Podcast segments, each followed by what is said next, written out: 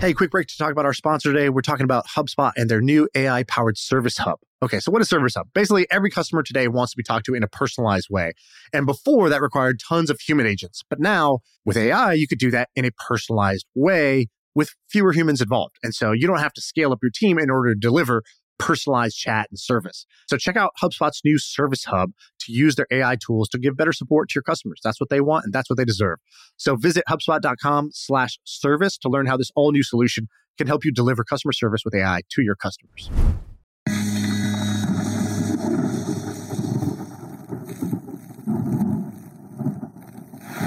Alexa, thanks for joining us uh, on the podcast today. So we have a special guest. Uh, I'll let you do your intro because I really am terrible at introductions. But for those who don't know, what was LearnVest? Uh, give us kind of like your your maybe two three minute uh, background so that people know who you are. Sure, I think so. Um, I'll start from the beginning. I grew up in Florida, uh, and when I always been an entrepreneur, love entrepreneurs, love building companies. Um, went to Harvard undergrad and uh, studied happiness, uh, which I, I always mention because I actually think somehow it's been very helpful to, to life. Um, ended up I uh, going back to business school there, dropped out, bottom of the worst recession, and originally 81 years now i feel like this maybe a uh, our own covid moment is is becoming obviously something that's worrisome.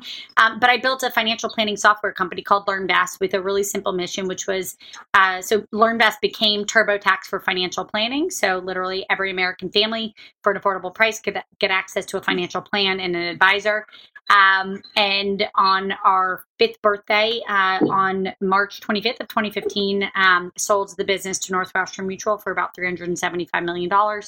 Um, and then uh, spent the next few years uh, as part of that business uh, at Northwestern Mutual. And through all of that, wrote some books, uh, best-selling book uh, uh, called Financially Fearless and then Financially Forward about the future of your wallet. And I'm just a diehard entrepreneur. I love entrepreneurs and I love to build businesses. And so now I'm the managing partner. I run a $200 million venture fund called Inspired Capital, uh, which is headquartered in New York City. And we pay it forward and we invest in seed and Series A entrepreneurs of tomorrow building big ideas. Uh, so it's really fun to get to have done both. And um, now I'm on the investing side. And that's me. And I'm married. I live in New York City. I have three beautiful little babies uh, a five year old, a two year old, and a one year old, which means I'm completely crazy. Um, but that's who I am. Wow. Impressive. You're not in New York City right now. I see. Are you? I see greenery. No, I'm not. I wish. Um, no, so uh, have been in Florida. Um, uh, I'm actually sitting in my like high school bedroom, um, which is which is uh, bringing it all back full circle. Um, where we came, we came down here for spring break and just haven't gone back. Do you have like a Justin Timberlake poster on the wall or something, or what's what's in the high school room? No, but you know it's amazing. Look at this. My mom has literally kept like all of the things. And I'm some days I'm like, Mom, why didn't you throw some of this stuff away? But um, she kept all my pictures and all of my artwork and all my silly stuff. So I'll start because Sam's probably still blown away. He loves Harvard. You had him at Harvard. Then you sold a company for 375 million bucks, and then financial planning. He's a total financial planning nerd, personal finance nerd. So, Sam, do you need a moment to just sort of gather your thoughts, or, or are you ready to go? no, he, he's joking a little. I uh, I did not go to Harvard. I wish, but I, I do have an odd fascination with it. I, people say I have a Harvard sweatshirt. People always say, "Oh, you went to Harvard?" I was like, "Yeah, I went there. I, I paid money and took a tour, and they showed me around." Um, well, I will just say, uh, while Harvard was a great education, I think there's lots of things in life that are much cooler than Harvard. Uh, so excited to be here. Did you say you dropped out? I so I graduated undergrad and then I dropped out of Harvard Business School. Okay, gotcha. And you said you studied happiness. Uh, like, is that like one class? Like, I took a class called Getting Rich, and but I, you know, that wasn't like my major. It was just one class. So I, I actually I studied psychology. Um, I, I started in a track called Mind Brain Behavior, and then ended up in psychology. Um, and specifically, there was a happiness lab that Dan Gilbert was running, um, where we focused on like how people make decisions, what makes us happy. And basically, the headline of the whole, uh, you know, my, my whole experience was we're really bad about making decisions that make us happy. We do things that we think will make us happy, but in fact, like getting the fancy car doesn't make you happy because then you have to clean the car, or getting a bigger home out of the city doesn't have you know necessarily make you happy because then you commute farther to your work so it was just really really i think a, a good perspective of um, it's the little things that really keep, make us happy I love that. You know, uh, this is very on topic. So, so I remember back in the day, there's a guy who was, I think, a professor at Harvard named Shawn Achor. Is that somebody who was? Yeah, that was he was. Uh, he was one of my teachers, Shawn Achor. Um, Achor, yeah, yeah, he's wonderful. And actually, um, his core professor Tal Ben Shahar um, and Philip Stone were my my thesis advisors. So he gave this TED talk. That's pretty great. I still remember it, and I watched this thing like ten years ago. That's you know, kind of you know some talks just stick with you, and it was called the I think the happiness advantage or or the sort of something like that. And if I remember correctly, the the thesis was being happy is actually an advantage to uh, getting great results. Some people think about it the other way, like if a great thing happens, then I'll be happy. And his advice, if I what I remember from ten years ago was, if I am happy, I'll have better results. Is that a good is that am I, am I accurate or am I just totally misremembering? So the short term is that um, in under extreme duress and extreme stress, you can outperform in the short term. If you're actually very happy and relaxed and fulfilled, you outperform in the long haul. So when you're building teams for long-term success, so you know Inspired Capital, it's a venture fund.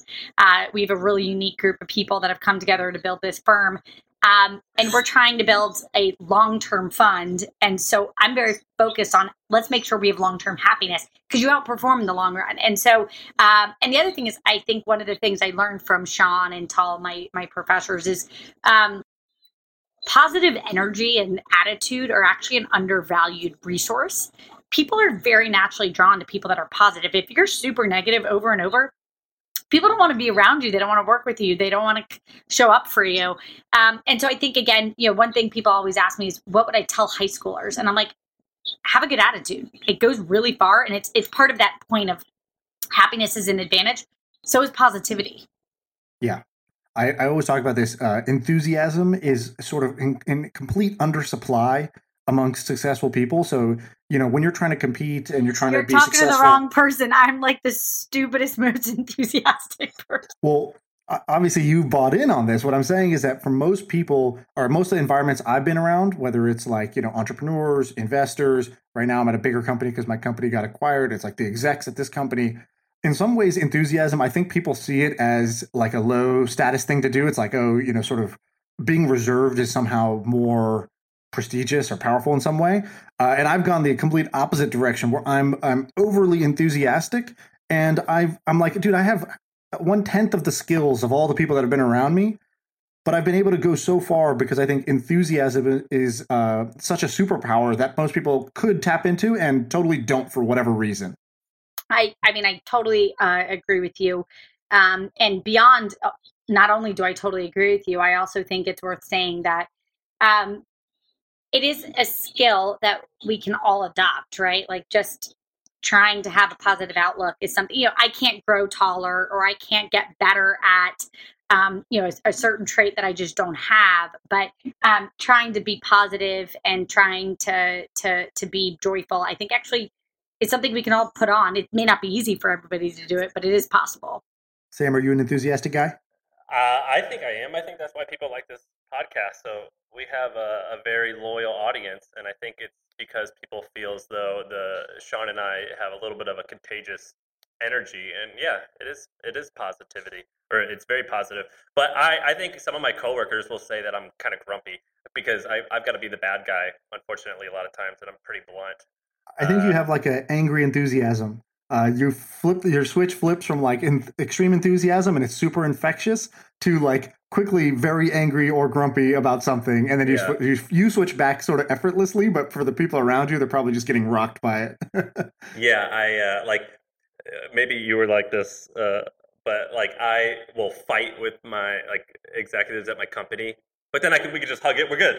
We're good. but I'm definitely like that. Um, can we talk about Learn LearnVest a little bit? So I used you I used you guys when you first came out. What uh what was the premise behind the business? Because I think it kind of pivoted a fair once or twice, right? Um, so we started. It was um, the business plan was always the same. It was content, tools, and advice. Uh, and I started the, out of my own savings. Uh, so we started with content because uh, back in 2008 in New York City, I actually founded the company in 2007. Um, you could do a free newsletter and just kind of get going. And so we started creating a brand. We started trying to talk to our users um, and just have a really authentic voice to say, you know, for me, it was pretty, it was pretty stupefying that I could graduate from a great school. You know, I worked on Wall Street. I was really good at math, really good um, at economics. But when it came to just the basic questions of my wallet, how many credit cards should I have? What's a credit score exactly? And how do I make sure I keep it safe? What are the activities I need to do? And to to make sure my wallet is strong how do i you know how much can i afford in rent really basic questions the fact that there were not very clear answers was kind of wild so we started with content and then we always said it would be content tools and advice and so um, once we finally raised enough money to build a proper tech team we started with a budgeting app uh, which uh, was a place for you to see all your finances in one place um, and then what we quickly realized was people wanted advice and i had no idea what advice looked like chat? Would it look like phone calls? A call center open 24 hours a day? I had no idea.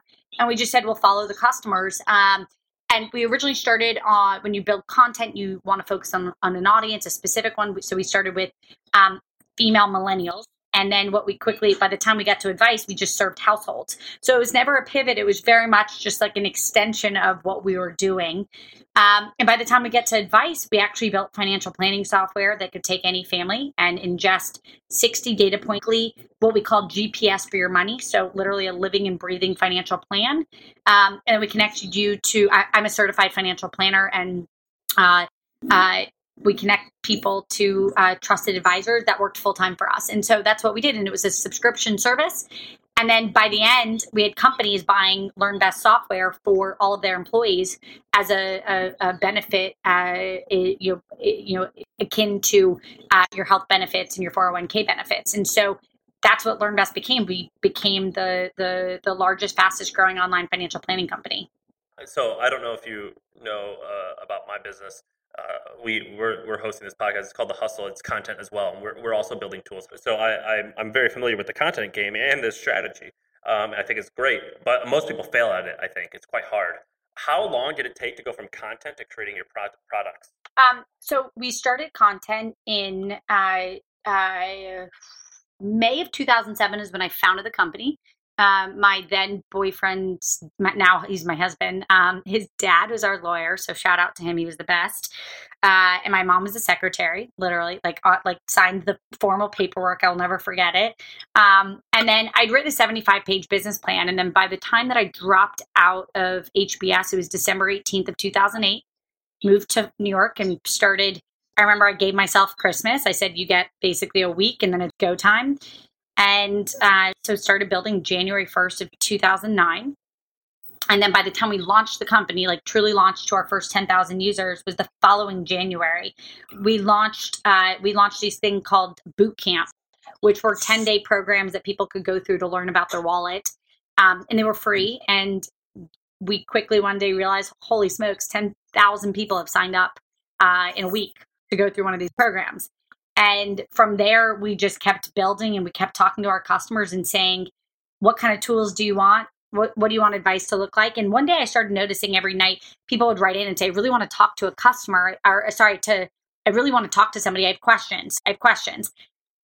And so we then keep in mind it's a regulated business um, to become a financial advisor. And so we had to go get regulated and became a registered investment advisor. And we then opened it up that you could pay to talk to an advisor. And we said let's make it super honest really transparent no hidden costs just on the site exactly what it costs. Um, and while like you step back it seems really logical. Like what we were doing was never illogical but it actually flipped the whole industry on its head. The industry used to pretend to give advice away for free, but then charge you deeply on all the products that they would give you. And all of those fees would actually be pretty material. So if you had $100,000, you were paying $2,000 a year for advice. And that didn't always feel good. People were very distrustful. And so we just said flip it over, make it $500 for the year to get access to unlimited advice, and we'll sell no products. And so that's what LearnVest did. And again, it seemed at the time, it was actually pretty groundbreaking to build financial planning software um, for everybody and for the masses. And so we also said we'll take you if you have thirty thousand dollars in income or thirty million. Um, again, not that wild, right? It, just let's be let's be a good business that takes care of people. But what we realized is that alone, that brand positioning is pretty powerful. How many employees did you have, uh, like in the first two years or so, to build all that? Uh, so we were small in the beginning. You know, we got to about 50 employees by call it the first real like two to three years up and running. And by the time we got acquired, we were about 150 people, which, um, you know, uh, we were a real business. And so that for me uh, meant just like so much personal growth, so much, you know, being a young entrepreneur, you don't know what you don't know. And so um, it seemed really big to me at times. So how how big was the audience before you started launching those uh, the, the products and the advice? So how because you're what I'll call an audience first uh, company, which is first build it through content, loyalty, um, and then when you have a service to offer or a product or tool to offer, uh, you got your customers sitting there. You just need to convert X percent of them. So how big was the audience? Um, by the time that we got acquired, uh, we were about two and a half million users. What what's a user? I was somebody who had signed up for to to make an account. Wow, that's a ton. Yeah, no, is I mean, and, and we so it's funny. We were really old school. We actually didn't we didn't ever spend on advertising. We I, I think by the the year we got acquired, we hadn't even spent a million dollars on advertising. Um, it was really old school. We were very focused on like let's let's go and find customers through business partnerships and relationships and creating content and you know, we wrote books and we did all these other things to really build a following. Um, and then we kept converting them into that. So, you know, for the for the tools where people would link all their finances and we would see their full wallets, we had about half a million of those. Um, and then on the paying customer side, when we got acquired, we had about, uh, depending on how you cut it, we had about 100,000 uh, customers on the paid side. And this is before Facebook, too. Um, so uh, Mark Zuckerberg uh, went to college undergrad with me. I was his same classmate, and so Facebook definitely existed before I was starting LearnVest.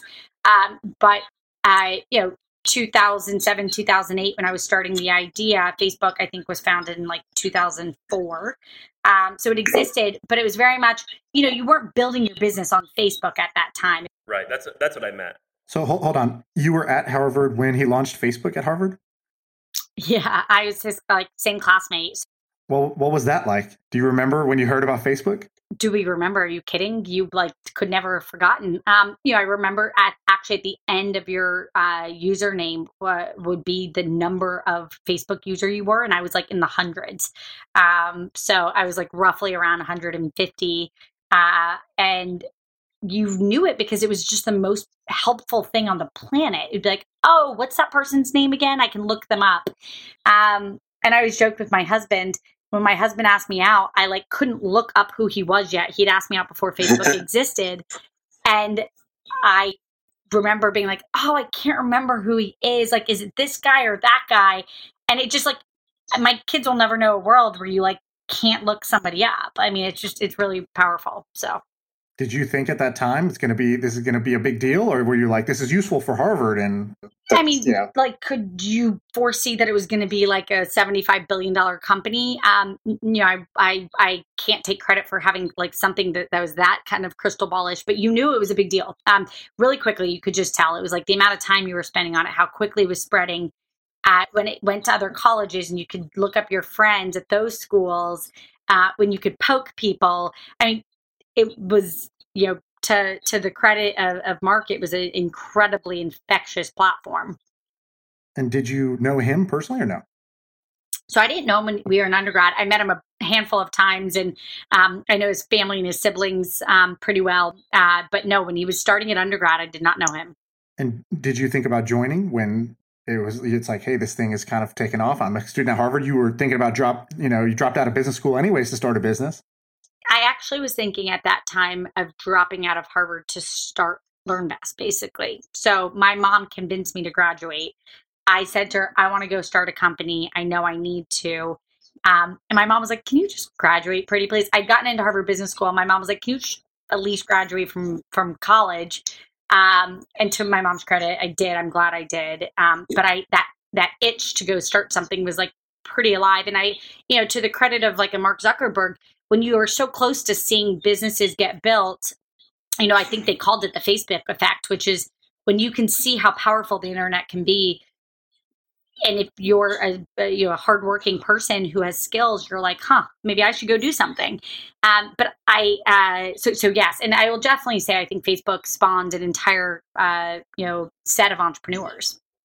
And then you got you said you got acquired when you guys had um, I forgot how many, but I've read a blog post where which was like, hey, LearnVest gets acquired for whatever hundreds of millions of dollars, and it seemed to me when I was doing my kind of back of the envelope math, I was like, so they were doing sort of like this. Is my my my math showed me you guys were doing like less than 10 million in revenue and got acquired for you said 375 million. Um, that's a huge multiple. So uh, first, am I did I just did I lose a zero somewhere? And then secondly, why did you get such a big outcome? So we were definitely doing a lot more in revenue than that, but um, you know, I think what we developed was uh, a pretty powerful software. So uh, we had uh, about eight patents on our software. Um, we built cash flow based financial planning software, uh, which didn't exist, which is really silly if you think about it. Um, most of the financial planning software out there was focused on helping, you know, people who are quite wealthy think about how to build more wealth, but it didn't have to ever net can you pay your bills but for 95% of the country, you know, right now, 78% of the country lives paycheck to paycheck. So actually, that software that existed would never have worked for the majority of the entire country. And so we built cash flow based financial planning software, which actually would say, how much cash do you have? And can you pay your bills? And if you have something left, then where do we go put it?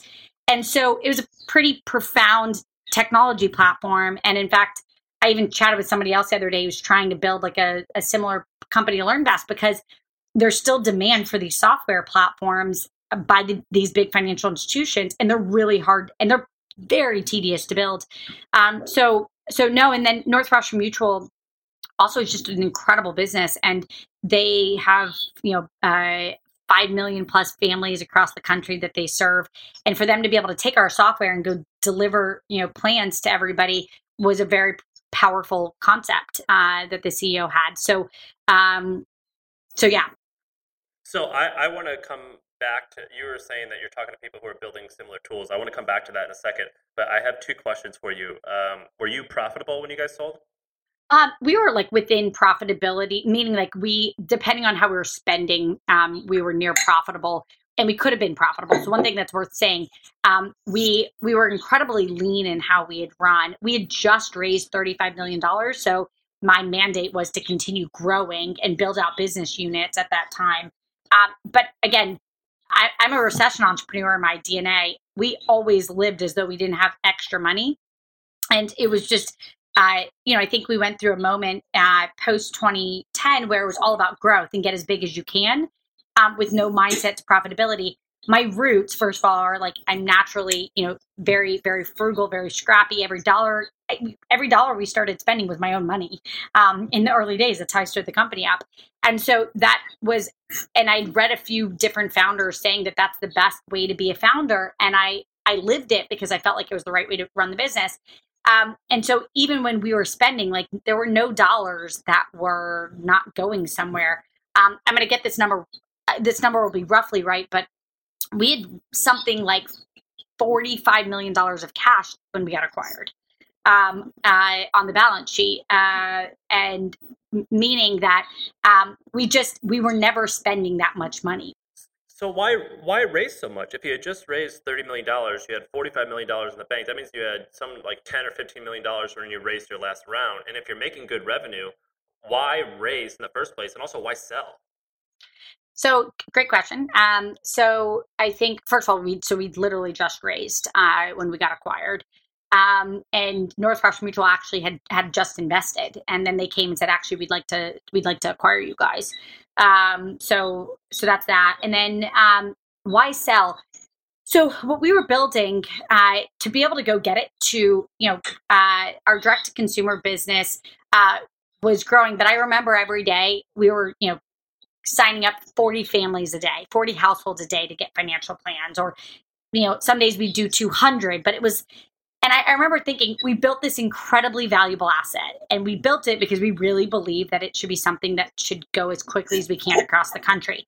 But getting people to financially plan is really hard. It's not like anybody walks down the street and says, Oh, I can't wait to go get a financial plan today that concept didn't exist. And I always joked. Um, I actually was telling an entrepreneur today. I was like, God, I really did run a hard business to build, which, in retrospect, I think made it I'm like an even scrappier entrepreneur than I thought, if that makes sense. Like if I was selling shoes online, like holy smokes, how much fun would that be? And I feel like that's an easy business to build. But I was selling something that was hard, right?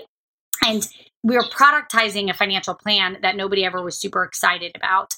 Uh, and there was some part of the population that loved it, but you know we were we were telling people hey financial plan is going to make you better. And then once they tasted it they loved it. So our customers were super sticky.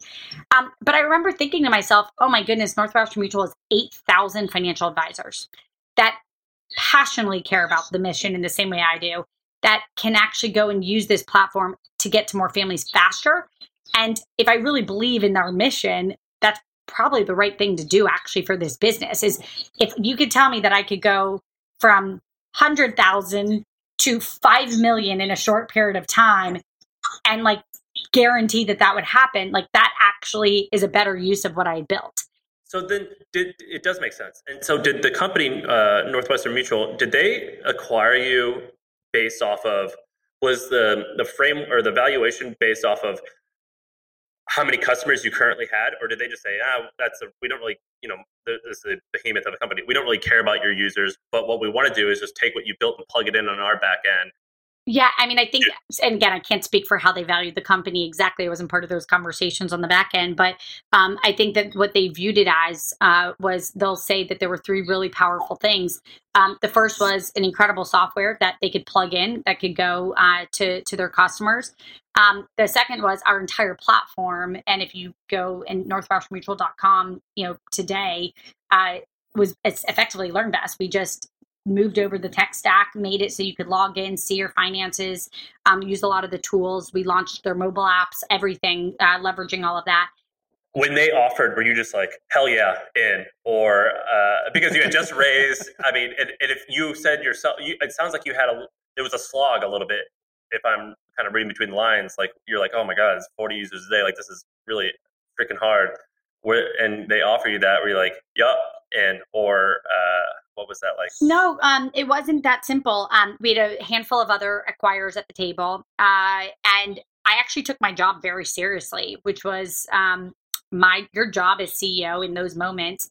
Uh, if you take your job seriously, and maybe this is just how I'm wired, my job was actually to go get all of the opportunities and unemotionally bring them to the board and to say, here are all the different paths that we can take forward and then the board came together and made a decision of what we thought was best for us. Um, and I actually waited until that day, which was the morning that we signed, to make my decision because my job was gathering all the different opportunities to bring them to the board and say, here's what we have in front of us. We can go this path, this path, or this path. Um, and to be crystal clear, it was never like a stressful decision in that staying private also was a really good decision. Like we had, as I said, about $50 million of cash. I actually think it was 52 million if I remember correctly, um, of cash on the balance sheet. Um, we were growing. Uh, it was starting to get easier and easier because we had launched LearnVest at Work, which was growing rapidly, and we were selling the software subscription in tens of thousands. That's way more fun than you know a hundred a day. Um, way more fun. You're like, great, I can do this, and that business was really taking off and it was I just started to see the oxygen of it. Um, I think the point that I'm making is every minute to getting there was a lot of work. It was never one of these businesses that just like overnight seven thousand people show up to Chipotle and can't wait to eat our, our salads. Like it was it was not anything like that. Um, but so I didn't make the decision until that morning, and it was really I took it so seriously because I had, as I said, about 150 employees. I had you know hundreds of plus shareholders and people had been part of the company at some point left and then all of our investors. And so i had to think on behalf of hundreds of people. And i felt like your ceo job is actually a really serious one which is to bring it to the table and then make the best decision on everyone's behalf. Eh, knowing that some people would be thrilled about an acquisition some people would be like why are you selling? This is such a good business. It's going well. And i just also knew it was a, it was going to be a big decision what do you what do you regret about that journey? I mean, would you take back selling, or are you happy with that? Would you take back raising all that money, or are you happy with that? Is there anything that you you're like, oh, I really? I don't regret a single thing. I have to say, um, you know, personally, I got to grow a lot through it. Um, most times when a startup CEO gets acquired, they like sneak out the back door as quickly as they can. Um, and I care deeply that by the end of it, um, that I, I wanted to make sure they felt great and uh, I wanted to feel like I had done what I, I said I was going to do. And so uh, I ended up staying four years because I had such a good time. Um, and I think that that, that speaks volumes uh, to, to Northwestern Mutual, which uh, again, I was chatting with a few friends who sold their business in the last week and they were like, how did you stay four years? And I'm like, I loved it. And that doesn't mean there weren't hard days. There were brutal days. There were really hard days. Uh, you know, we shut down the LearnVest brand at one point because it really made more sense for it to live on the parent company because the parent had been around for 163 years and LearnVest was a tiny little brand. Um, and, you know, I was proud of that decision also because it was the right one for what we promised that we were going to do. So what are you what are you looking at now? So you invest now you got a fund, um, Inspired Capital. What spaces are interesting to you uh, nowadays? So, so Inspired Capital, we're an early stage fund, so seed Series A. Uh, we're totally generalist. We're literally looking right now at everything from restaurant tech, so food tech, um, which is really interesting. It's a mix of fintech and sourcing of any type of food that we will all eat, from straight to agriculture, you know, farms to your coffee shops uh, that we're pretty in, excited about. Um, we're really focused on uh, the future of money movement, and there's some really cool things we're working on there. Um, we uh, are we just invested in a company in uh, the the trucking logistics space, which we think and hope can put lots of people to work.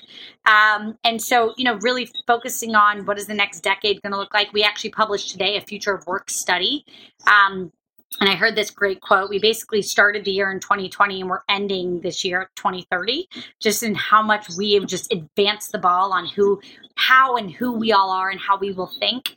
Um, and, you know, being a, a working mom, how amazing it is, is it that I can actually excel at my job, truly excel, and actually see my kids probably an hour and a half to two per day more.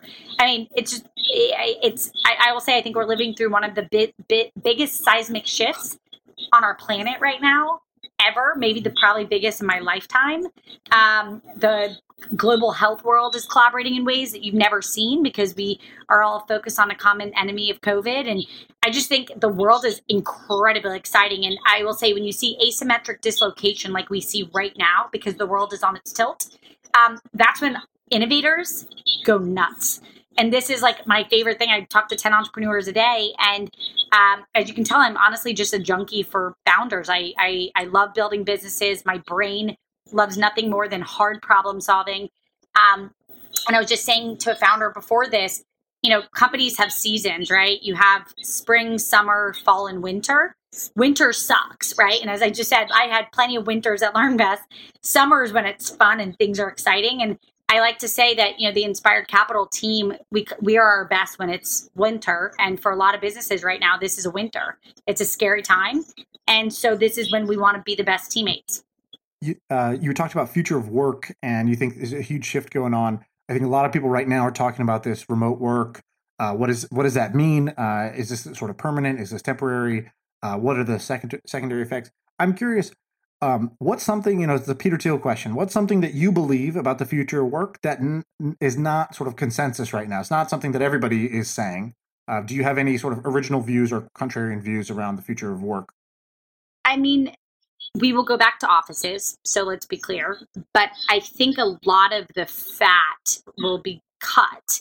And what i mean by that is we used i don't know about you guys but i used to like be in cabs and running and Ubers and subways and sprinting and planes and trains and like the frenzy of what I used to do because there's so many social norms. Like if I'm going to see you in the city, I wouldn't be like, "Hey, let me just zoom you," right? You'd be like, "That's rude. Come visit me." Why? Like there, so just I think the amount of what I'm going to call like useless friction that we used to apply to our lives that now looks calmer. So that's great. I think you know i'm really bullish on just equalizing households. I actually think that this is this is a great equalizer. Um, everybody's partaking in so many parts of running a household these days because we were locked in our homes and that's going to create some permanent habits that i think are going to be better. And um, you know I, I i'm really fortunate to have a phenomenal partner in my husband and we really do both a lot of everything uh, around our home and i think that that's going to be hopefully more normalized um, going forward as I think a lot of p- parents are going to realize it's not a choice, stay home or work. Like there's this very powerful middle path. And so, you know, I think the gig economy going into this intermittent work economy is just exploding right now. Like you can work 20 hours a week if you want to, you can work 70 hours a week if you want to. Um, and I think that we're going to, so the only other thing I'll, I'll say that's uh, not consensus, I am deeply worried about how 40 million Americans are going to get back to work. And I don't think, you know, the markets right now, Main Street and Wall Street are completely disconnected. I honestly wake up at three o'clock eh, in the morning wondering how are 15 million households going to be absorbed uh, when those jobs don't come back? Um, and I'm worried about that a lot. So that's one thing I'll say. Uh, I don't. I, I sometimes wonder why more people aren't talking about what we're going to do with the jobs that do not come back, and that worries me a lot. What type of? What's your background? Your, what part of Florida are you from? So I grew up in Jacksonville, Florida. I was born in Kentucky. I grew up in Jacksonville, Florida. Uh, my mom's side of the family is from South Bend, Indiana. My grandfather was a welder who, uh, uh, his whole life, my grandmother uh, worked at AT and T as like a. Uh, the, the, I'm, I'm, doing the spinning motion. She was literally operator. operator. Thank you, switchboard yeah. operator. Um, and then my dad's side of the family, uh, Von Tobel, uh, is, is Swiss uh, Belgian, uh, and so and then uh, both my parents were in the army as doctors and nurses um, and so my brother was born in germany and i was born in kentucky and then uh, so, so, i'm from missouri and then i lived in tennessee so i'm from a normal family like a, not a silicon valley not a manhattan family i live in san francisco now i'm definitely on like the inside of like a lot of the you know the san francisco nerds and it sounds like you are on the inside of the manhattan relatively elite circle um, I mean, the partner for uh, your capital uh, for your firm is like a pretty big deal. The Pritzker family. Does it feel ever like you're an outsider? Uh, you said Main Street and Wall Street. Um, does, does it feel more like you're connected to your roots and where you grew up, or do you identify more at this? I mean, and I say this because I'm in this crew too a little bit, like in this relatively tight circle. I mean, where are you an outsider? Do you think? So glad you asked this question. Uh, so glad uh, for a bunch of reasons, and I think what's really obvious to me is I think it is an incredible competitive advantage. I think right now we're in a world where um, the country is very disconnected. I'm actually hoping that COVID is something that like does unify us a bit more. There's days where I worry it's moving in the wrong direction. There's days where I feel hopeful. Um, I think the fact that I came from a really again, like my dad was in the army as a doctor. My mom went to boot camp, was a nurse. My mom mom's a nurse practitioner. My dad passed away when I was younger, so my I was actually raised by a single mom um, with three older, or, sorry, three kids. I have two older brothers um, who are also both doctors. Um, but like, it reminds me every day that the bubble that we live in is completely ridiculous. And in fact, you know, I, I am a certified financial planner who stared at America's wallets for a decade. And the headline is people can't afford anything and everyone's stressed. And if you don't have dignity to be able to put food on a table for your family, guess what? That's a pretty stressful thing. If you're not sure how you're going to forget like saving for retirement, if you don't know how you can actually feed people right now, holy smokes. Um, and now that I've become a parent, like that's so much more visceral. And I actually think it's a real competitive advantage to remember that uh, there's 300 plus million households in this in this country and that not everybody is on the same page and technology isn't always moving everybody forward and so i think it's a major advantage um, to not forget that and again i'm literally in jacksonville florida right now in ponte vedra um, in like my childhood bedroom and I'm so proud of my roots and I'm so proud of my family and what they've helped me accomplish. Um, and goodness gracious, do I feel like we need to do more bridging the country together? So, and this is a good segue because earlier you said that people are actually still trying to solve the problem that you were trying to solve for. What opportunities exist in this financial planning, personal finance space? I'm a huge nerd in this. I use Wealthfront, I use Personal Capital, I've used Mint, I use spreadsheets. I love this stuff. You know, I think a few things. At one, the problem of our wallets for America is bigger than just like great software. Um, there's a lot of what I'm going to call infrastructure problems that like tech can't solve. Uh, what's the minimum wage? How do we handle, um, you know, uh, uh, working mothers when 25% of the country's moms are are single moms? Uh, and how do we handle daycare? Blah blah blah. There's a lot of other big problems around the wallet in America that like a cool technology app doesn't solve. That said, um, I don't feel like LearnVest solved everything, and in fact, I I have this itch that um, we've wanted to scratch for a long time um, around, you know, I was a part of the population where I I I wanted to talk to a financial planner. That for me, there's a certain user type, about 22% of the country from our data, that wanted to talk to an advisor in the country. But about 78% of the country doesn't want to talk to anybody. They just want the problems of their wallet to be solved for them. And so I get really excited about the future of self driving wallets because I actually think every hour that you have an extra dollar, penny, $10, $100, $1,000, it should go to the exact right pocket instantly. And so I believe more innovation will happen. Um, and I think that's one of the things that, you know, we get pretty excited to talk about is, um, uh, you know, I wrote a book called Financially Forward, literally just to force myself to think about what the future of our wallets could look like. So what's that product look like? A self-driving wallet.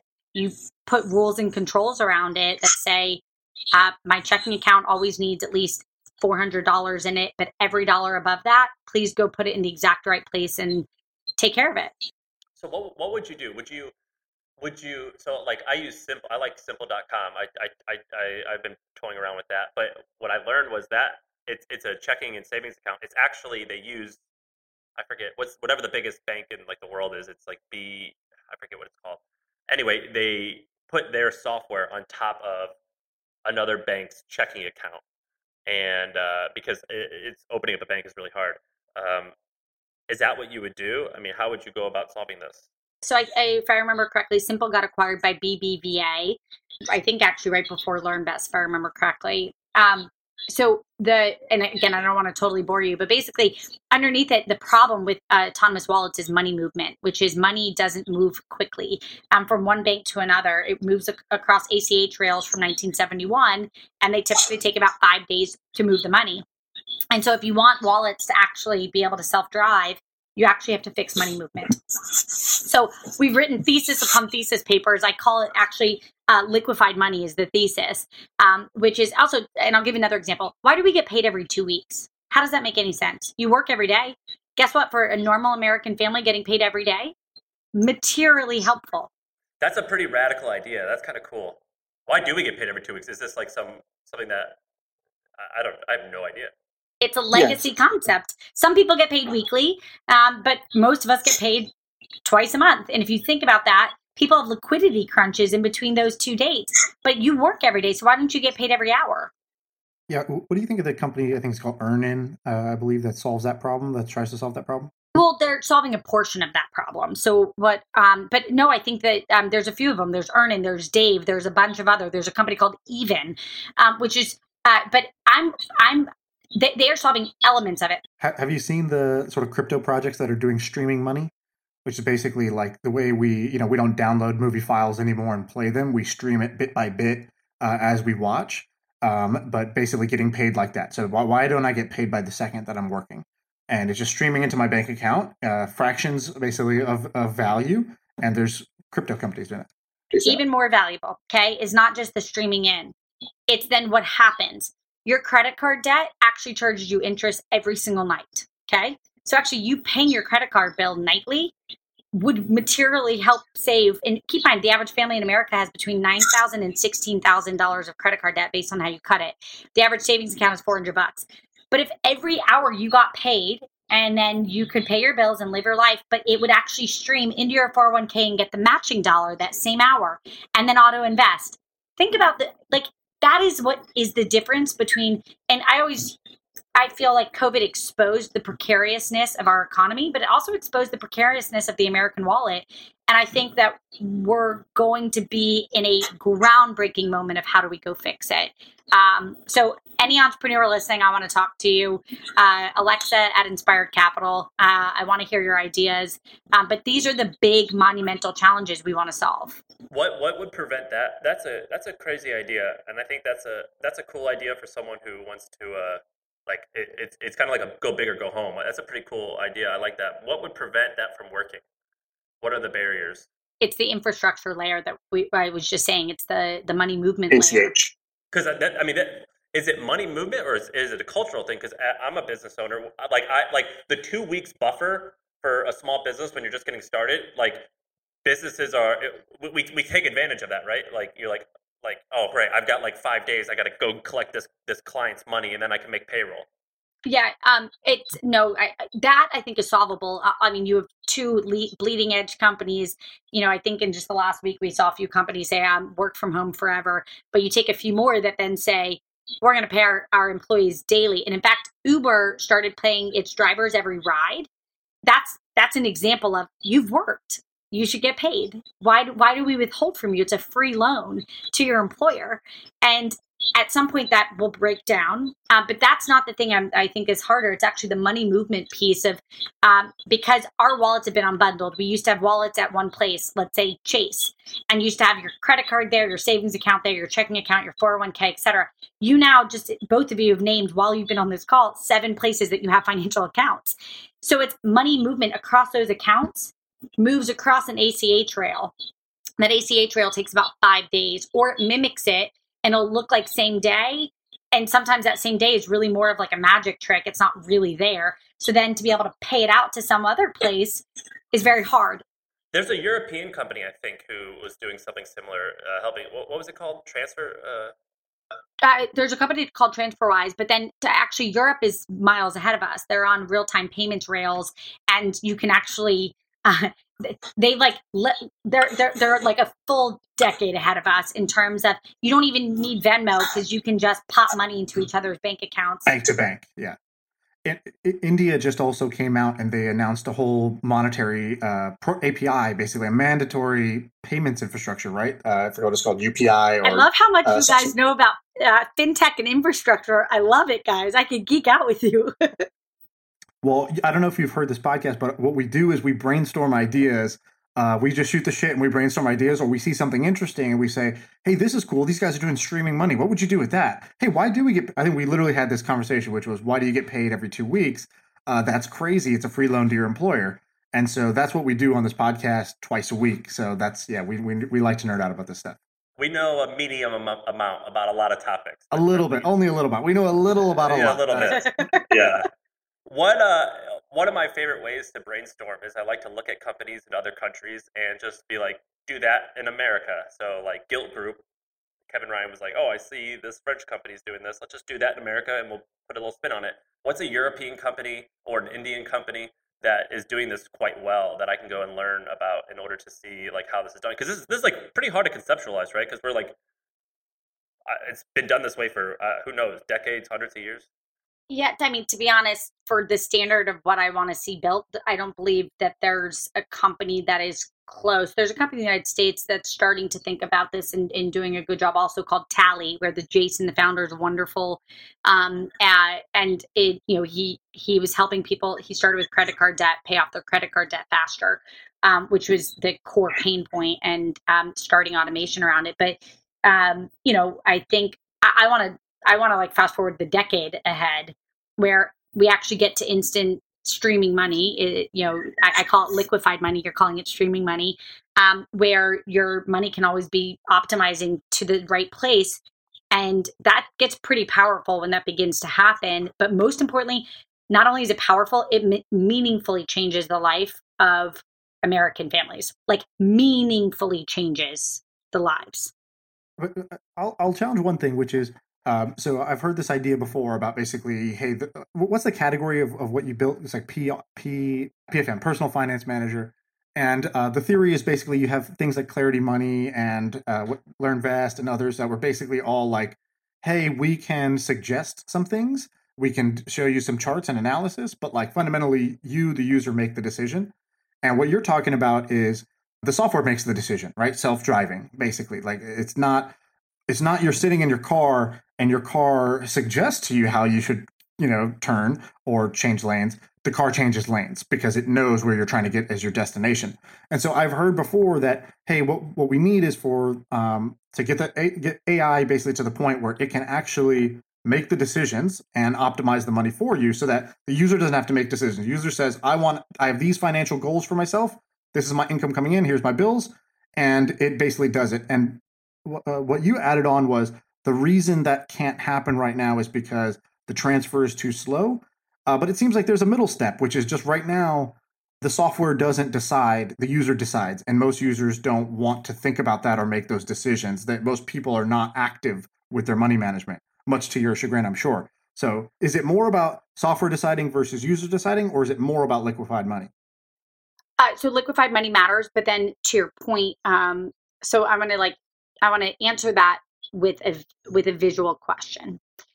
When we imagine money right now, we imagine money by saying, "Okay, I'm going to log into my you know my uh, E Trade account and I'm going to stare at all my graphs and and you know look at things and I'm going to talk to an advisor and tell them my goals and then like a lot of things are going to be executed." Um, I almost think that we are thinking about the limits and the bounds of what technology offers today as opposed to what the customer really wants. If you ask the customer what they really want, they want enough money to do what they need to do and they want everything else to be taken care of. And like for most people, thinking about money all day long is actually not fun or exciting. And in fact, it's quite stressful. And, and so I almost think we visualize money based on what exists. But imagine a thought exercise, and I'll use an Amazon Alexa uh, since uh, it literally there's like 17 in my brother's house and he just likes to yell at me all day and he thinks it's so funny um, but basically let's use an amazon alexa and imagine you could walk in your kitchen every morning and just say you have surveillance so you have rules that you've set around your wallet. So has anyone broken my identity? Has anyone done anything bad or untoward? Um, restrictions that you put on. So like my kids credit cards can each only you know spend $50 a month and whatever it may be. And then you've already clearly laid out goals and it just does it for you. And so you walk in, like, why do I even need to look at my money? All I care about is are there any crises? No. Um, are the rules I've set up in place? So any extra money, you know, I, I need $400 in my savings account for checking for, you know, if I need cash, we're going to obviously go away from cash permanently at some point. Um, and then everything else just optimize for me and that's math the thing i love you know i am a math geek i've always liked math growing up i always loved it math is really beautiful because this isn't you know we're not trying to cure something a disease that we don't this isn't a covid situation where we don't know that we don't know what to do yet. We are looking for a vaccine to use that as an analogy. This is math. For every american wallet i can mathematically tell you where their next dollar should go to save to save them money make their life better. Um, and outside of them telling us what their goals are then the math can do it and it can do it every hour or every minute. And at some point when you get there that is better for the american wallet. And so that's the vision of that that's literally the picture in the back of my head is like when do we get to a place where my money is just doing what it should do at all times and right now there's wild amounts of friction.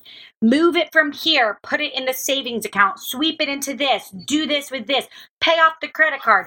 To pay off your student loans, you have to make two payments and tell them, please pay the principal, not just the interest. Friction everywhere. And at some point, it will go away. And I want it to go away as fast as we can. And it will be some of my life's work to help that happen. I don't think you should be a VC. I think you should go and start this. You are very uh, persuasive. I feel like I'm ready to like get behind you and say, let's go to war. Thank You're you. very. So you've nice. got a very good pitch. I w- uh, I I had a, one last question. Do you, are you a fan of Ramit Sethi's uh, teachings in his book? I, his book, um, I Can Teach You Rich. He's a great guy, and I will say, like every financial planner out there that's doing good work to help help people uh, between now and when this beautiful future software can exist, I'm excited about.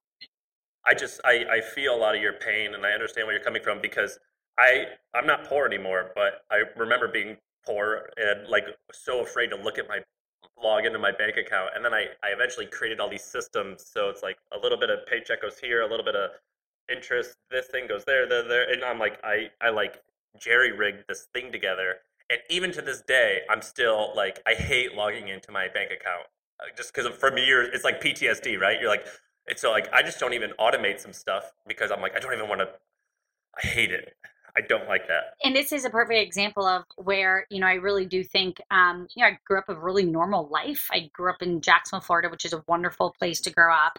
Um, and I just think, you know, I, I'm interested in technologies that can impact tens of millions of families uh, and like really meaningfully make our life better. And one last thing, you know, I, at Inspired Capital, we literally invest across all sectors. I just told you everything from trucking logistics to consumer software um, to fintech. But one thing I particularly like about fintech is in fintech, any innovation is actually helping the customer, right? Like you're not innovating in fintech in a way that like gouges the customer. It's like they're constantly making their life better and cheaper and less expensive. And the pressure it puts on the big incumbents to drive their prices down is really powerful. And I think that's pretty awesome. So I think it's a great place for me to use my brain.